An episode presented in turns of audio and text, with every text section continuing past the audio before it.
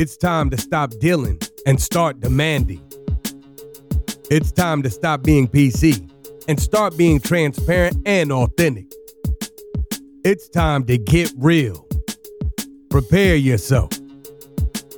It's time for Crazy and the King.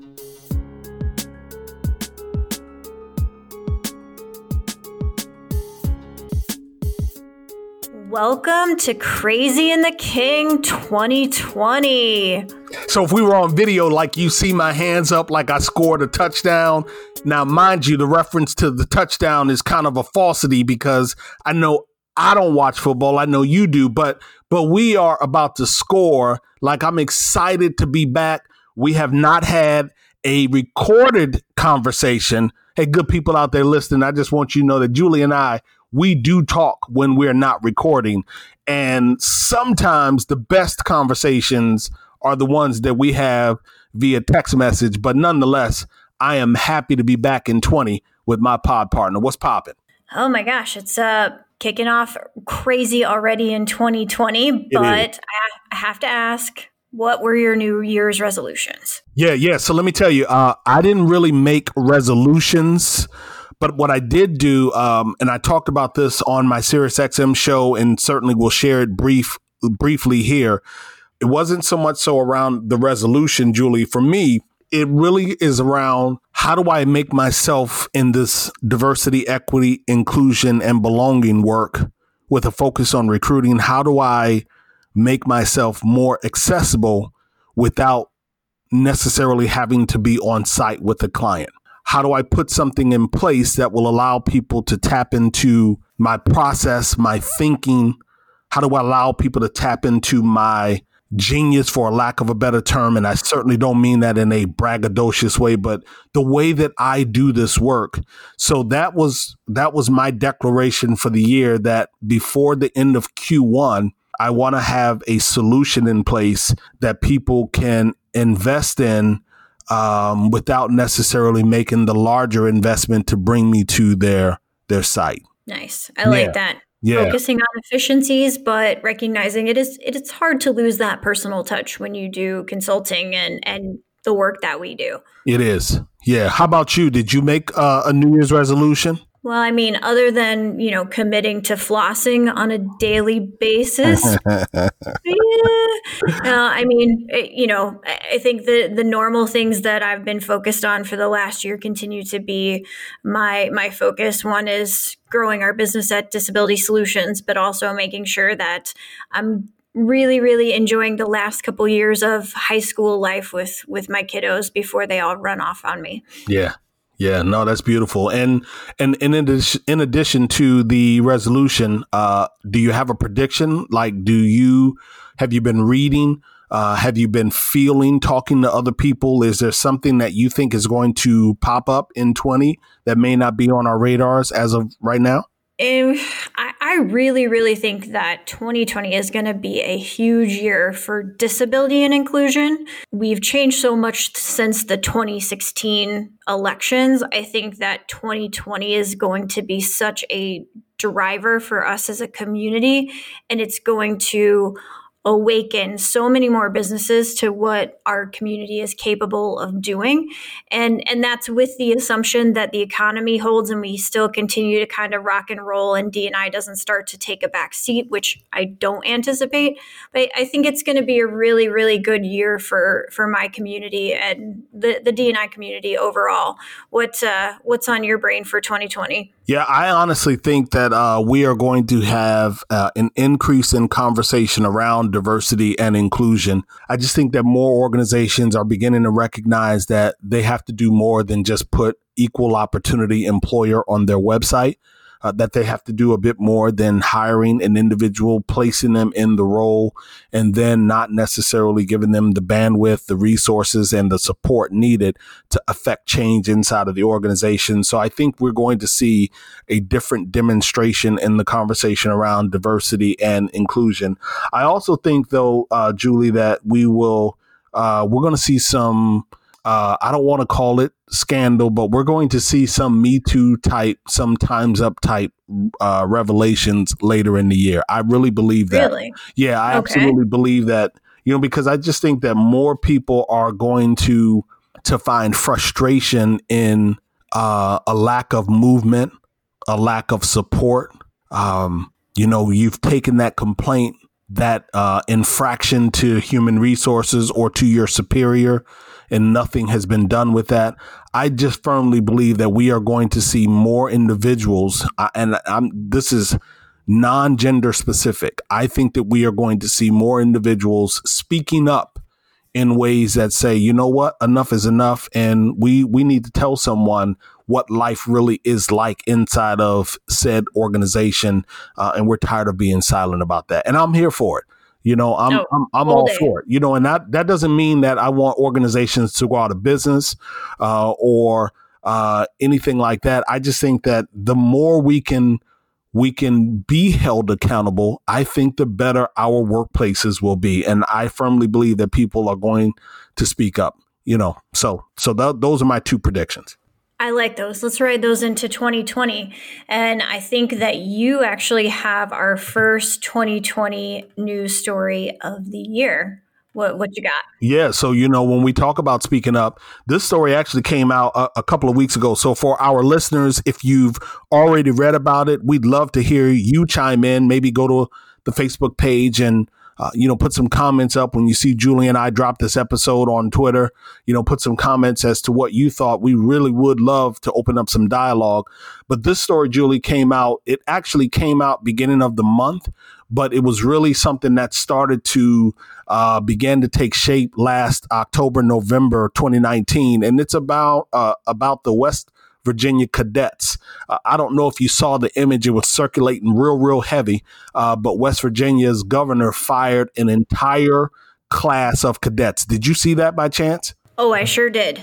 Yeah. It, it was hard to miss. This story really was released earlier in uh, January, but I found it important enough uh, for us to share it with our listeners um, on this particular episode. And and really, it's a story that took shape late last year, like in November.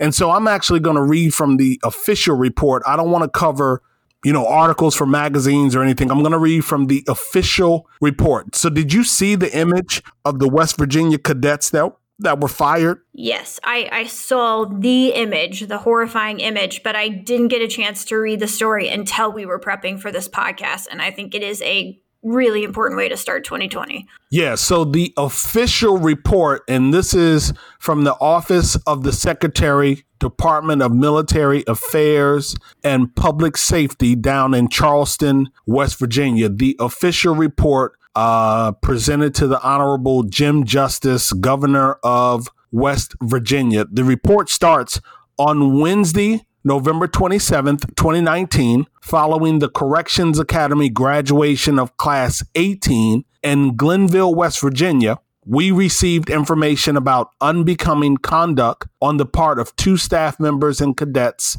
from Basic Class 18. These individuals failed to maintain the high level of professionalism demanded by your administration. Again, official report going to the governor of West Virginia, Governor Jim Justice. So here's the deal most of the members of this basic class 18 of cadets, many of them were participating in what is categorized as an open hand salute. It was the same salute, Julie, that was used back in the days of Hitler.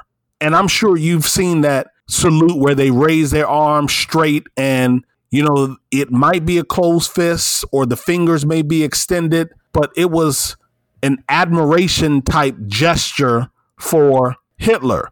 And and for me, it's similar to the Confederate flag. Like yep. when I see the Confederate flag, I think some things. You understand what I'm saying? Yep. I think some things when I see that that flag. I think some things when I see uh, a hand, ex- uh, an arm extended uh, not not straight, but at an angle.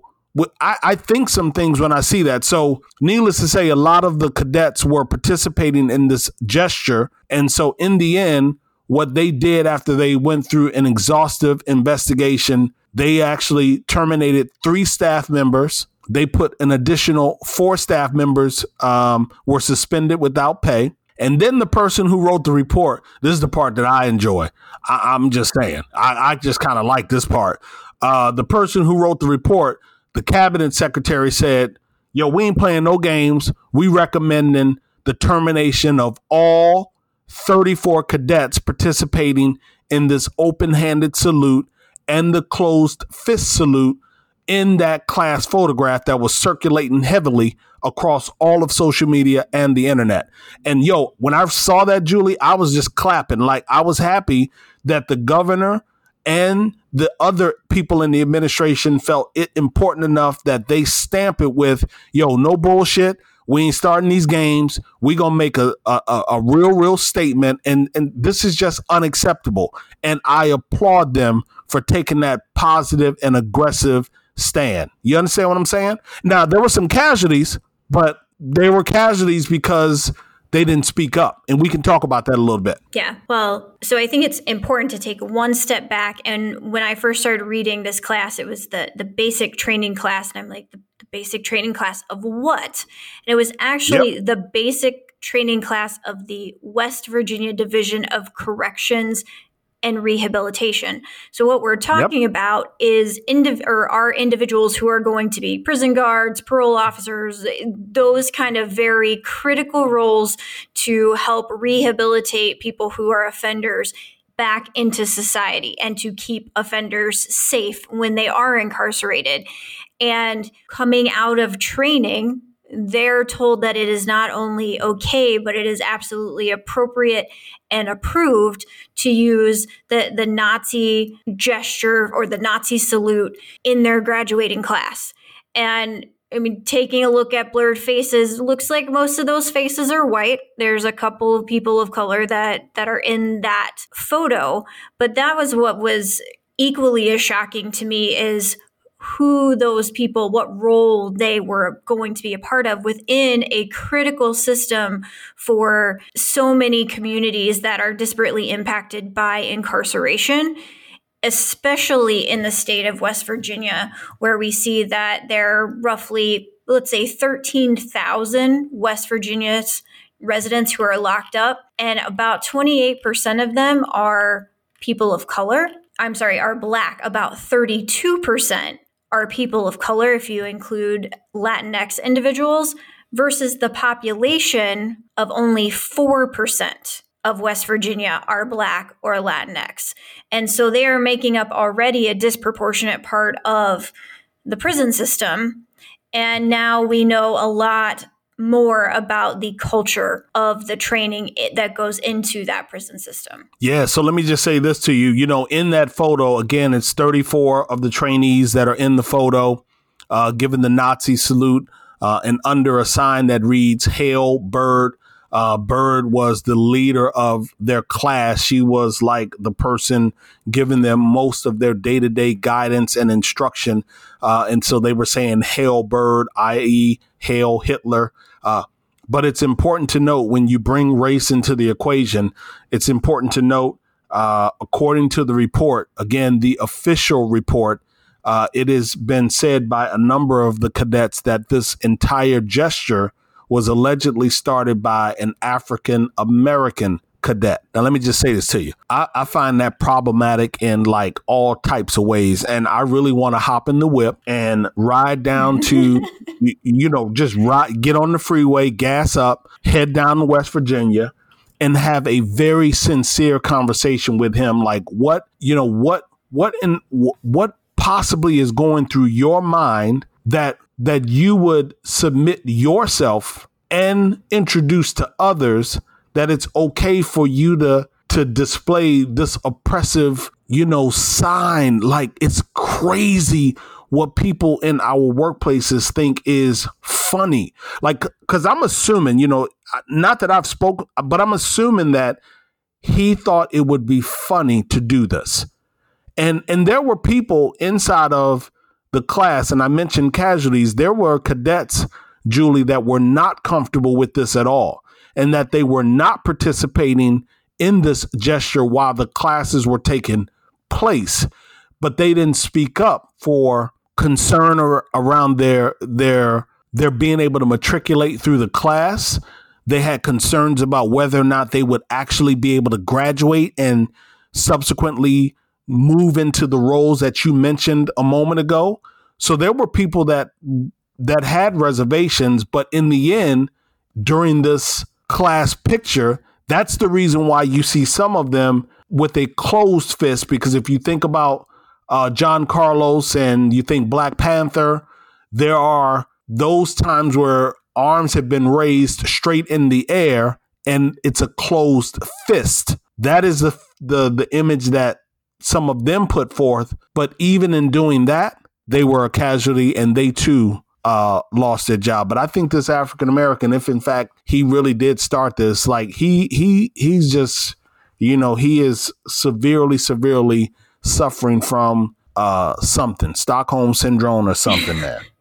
I think there's there's really two pieces of that that stand out to me. And first is the the way that oppression and discrimination and racism and ableism continue to exist in our society is because people who are not comfortable are too scared, too weak, whatever your your classification of them is to stand up. And so the people in power and the people who are the aggressors are allowed to continue their behavior because those who are more timid to speak up against wrong or who are feel unable because they need a paycheck or they need to justify their silence with something else don't stand up. I don't know if you saw um, Minda Harts' tweet a couple uh, maybe a week ago about an action that happened to her at the atlanta airport where she was being called horrible racist names by someone who was on the the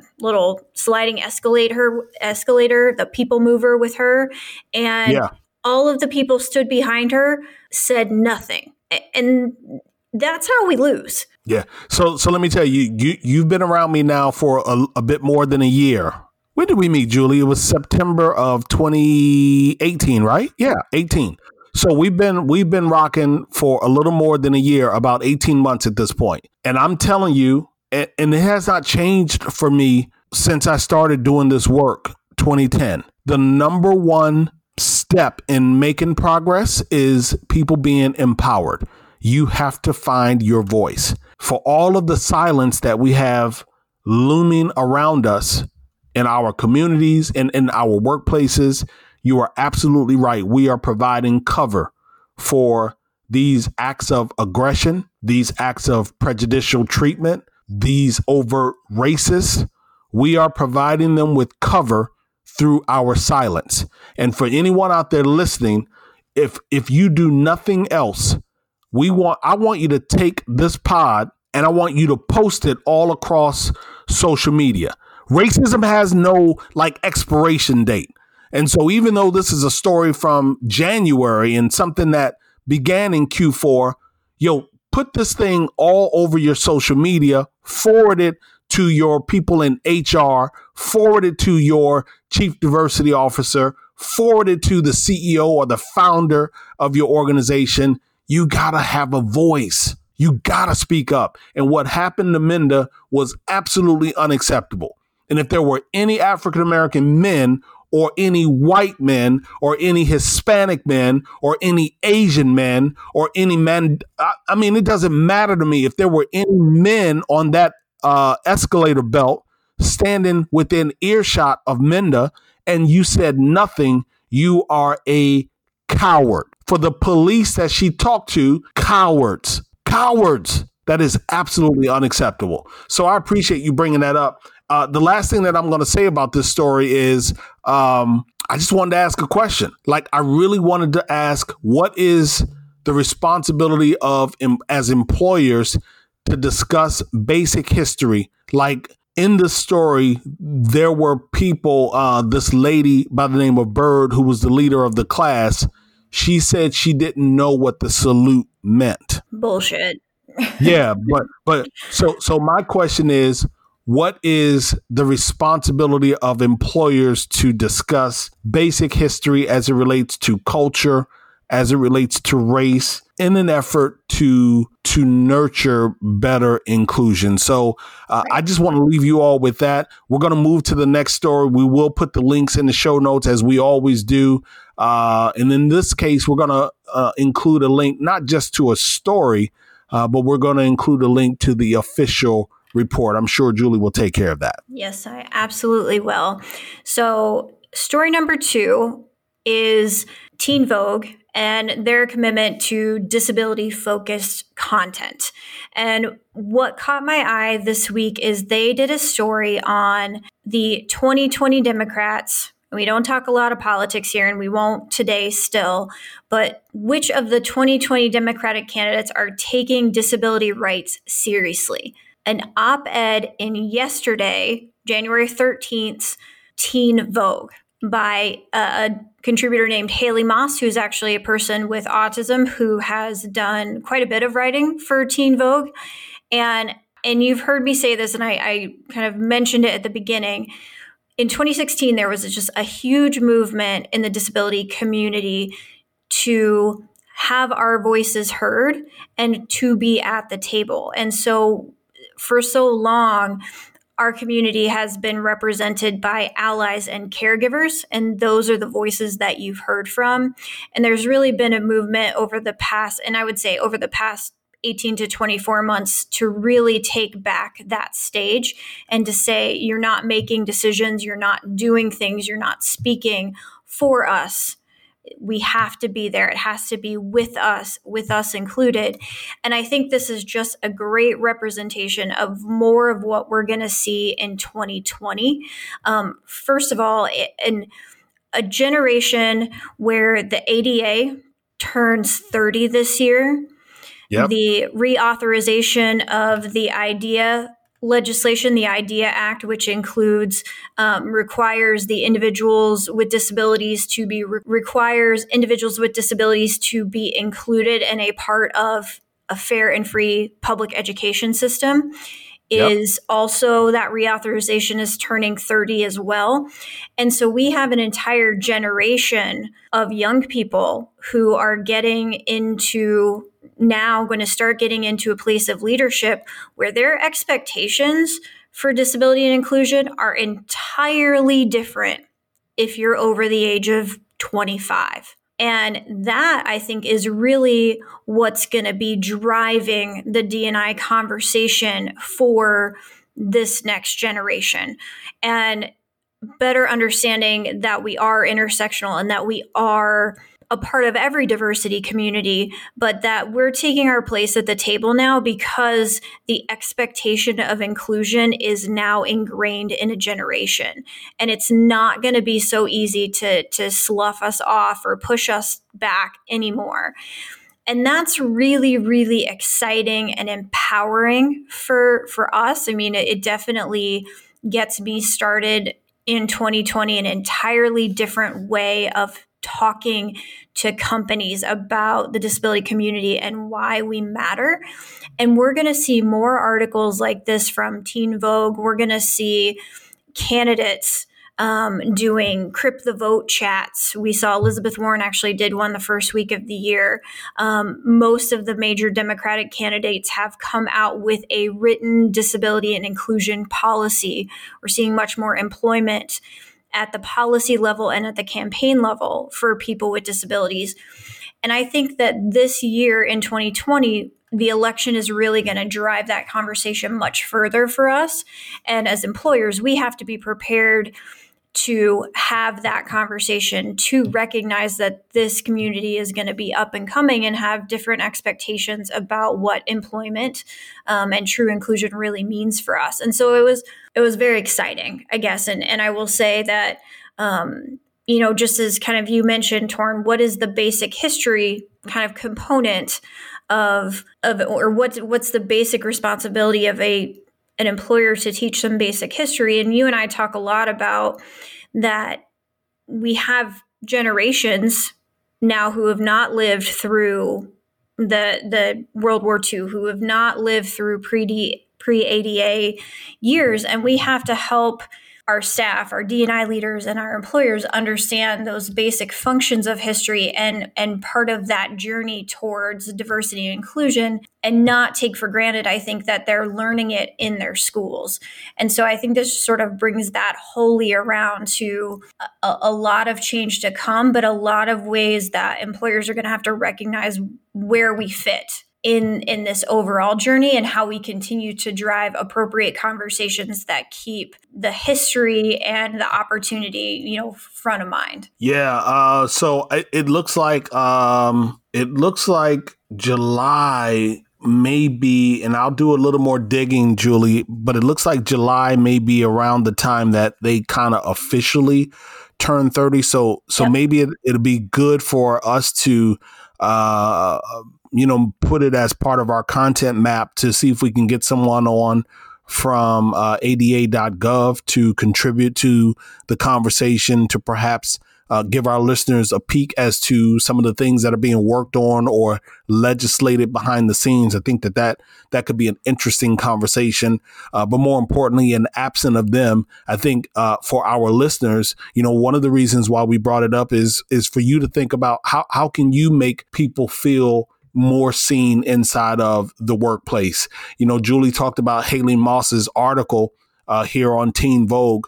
And one of the things that she said, and, and it's said often by a number of people, is she finally felt like she was seen and that she mattered from the presidential debate stage this year, not before. This year. Not before.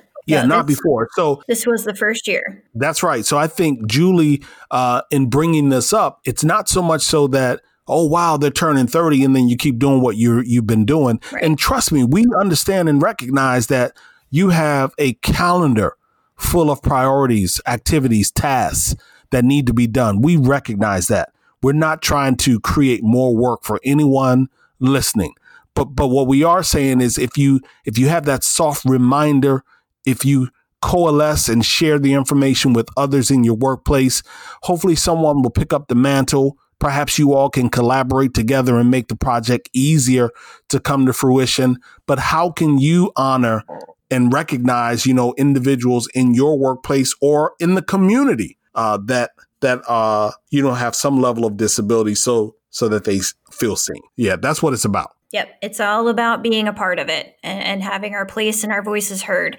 So I think this probably brings um, episode two, our, our first official episode of 2020 together, rounds us out nicely, but we have to continue our tradition of name drops and um, hear about where we're going to be for the next couple of weeks. Yeah, actually, and I, I want to do a couple of resources before we get to that. Uh, yeah. One of the resources we're going to drop is a 2020 diversity calendar shared by James E. Wright. Uh, so we're going to make sure that we post the link uh, in the show notes and we'll tweet it out periodically. Uh, I want to do a better job of revisiting past episodes and grabbing little nuggets like this to continue to keep them fresh and on your radar which is a good point for us to say make sure you follow Julie and I on social media. We'll be sure to give you our handles. Uh, but another resource that I think is incredible, I get their newsletter every single week, is Aleria, A L E R I A. Uh, you can go to their website at aleria.tech, A L E R I A dot tech. Um, there you'll find articles. You can sign up for that newsletter I mentioned and other assessment options. A lot of you out there are trying to figure out how to start, where to start. Well, you may want to take a, a self driven, self guided uh, assessment uh, and you can find one of them, just one of the many, but you can find it at aleria.tech. Love it. We will post those on our socials and in the show notes. Show um, up, show up. So um, give me a um, name drop, Julie. Uh, so my name drop this week is Seattle Seahawks Shaquem Griffin, who oh boy.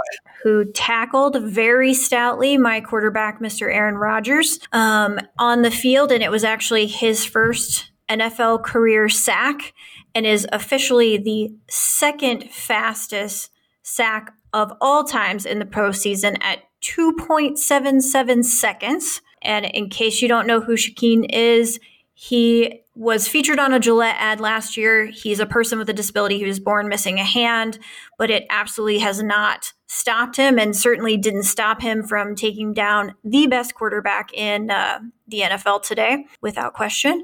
And so yeah. my name drop absolutely to to Griffin and to the Seattle Seahawks organization for again showing that they are an inclusive employer and that they recognize that talent doesn't fit in one bucket. If you can do the job and you can do it at 2.77 seconds, then you're a good fit there. What about you? Sidebar, sidebar, sidebar. Hey, so listen, if you are listening and you have any connections whatsoever to Shaquem Griffin, I need you to make sure you tell him that we hollered and shouted him out on Crazy and the King, and we would love for him to come give us a good voiceover a good plug, a good something. Tell him if he's feeling generous, you know, whatever. Just you know, you got some time on your hands, young king. Uh, come join us if you will. So, so my shout out is uh, I have two. Uh, Adrian Hotham, who uh, listens over in Australia, and and if we are thinking and we're conscious and aware, we know that they are experiencing some climatic challenges right now. Uh, and just to know that we have a listener over in Australia, uh, I just wanted to send just an airwave shout and uh, a digital whisper of peace and some level of normalcy to to Adrian, to his family, to his friends, and to all of my other friends and all of the other folks over in Australia. My other uh, shout out is Lisa Mae Brunson. Lisa Mae Brunson um, is the founder of Wonder Women Tech. Uh, she actually joined the board of QB Consulting. Uh, I love the the the ladies over at QB. Uh, you got to look them up over at QB Consulting. But uh, these women are making major moves in the diversity and inclusion space. Noemi Jimenez, uh, she goes by she and her, and Sam Harstock, she also goes by she and her. They are the founders of QB Consulting, and they've uh, added Lisa Mae Brunson to their board. Uh, and I think that it's going to be a beautiful thing for them. Wonderful. So I'm off to Dallas in the next couple weeks and then off to SmartRecruiters in early February. Where, where are you off to this month, Tor? Uh, so I am stationary until January 28th, and then it begins. And what I will tell you is I am going to do something in London that I don't believe has been done before. Uh, so the recruitment events company, the folks that put on RecFest, they actually built a inclusive hiring event, uh, which is sold out. It's their first time doing an inclusive hiring event. Uh, the event is sold out, which they are happy about. I am happy about. Uh, and so I'm going to be in London the last week of of January. Awesome. Well, I think that brings us to a close. Would you like to take us out? Absolutely. So you can follow Julie on Twitter at Julie Sowash. That's J U L I E S O W A S H. Julie Sowash on Twitter. And you can rock with me at Torin Ellis. And I close reminding each and every one of you to share the pod with your digital tribe and to, as we said earlier, but I reinforce now, find your voice in the workplace. Be a better human. Have an awesome rest of the week. Catch me Sunday on SiriusXM channel 126 at 1 p.m. For now, Kid is Ghost. See ya. Thanks for listening to Crazy and the King podcast. I'm Julie Sowash, your co host with Torin Ellis. Follow us on social media as Torin Ellis or Julie Sowash, and also follow our hashtag Crazy and the King. This episode was produced by my gorgeous husband, Chad Sowash and our music is by DJ Cellz, straight out of Baltimore. You can find Crazy and the King wherever you find your podcasts. Please rate us, and if you like it, share it with a friend. We'll see you soon.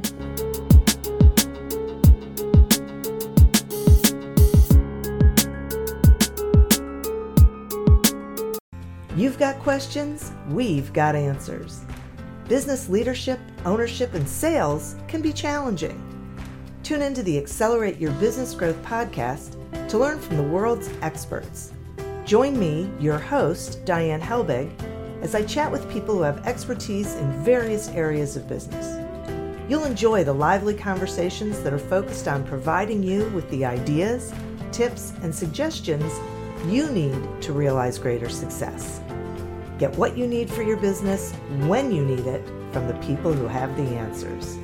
Accelerate Your Business Growth is part of the Evergreen Podcast Network and is available on Apple, Spotify, or wherever you listen to your favorite podcast.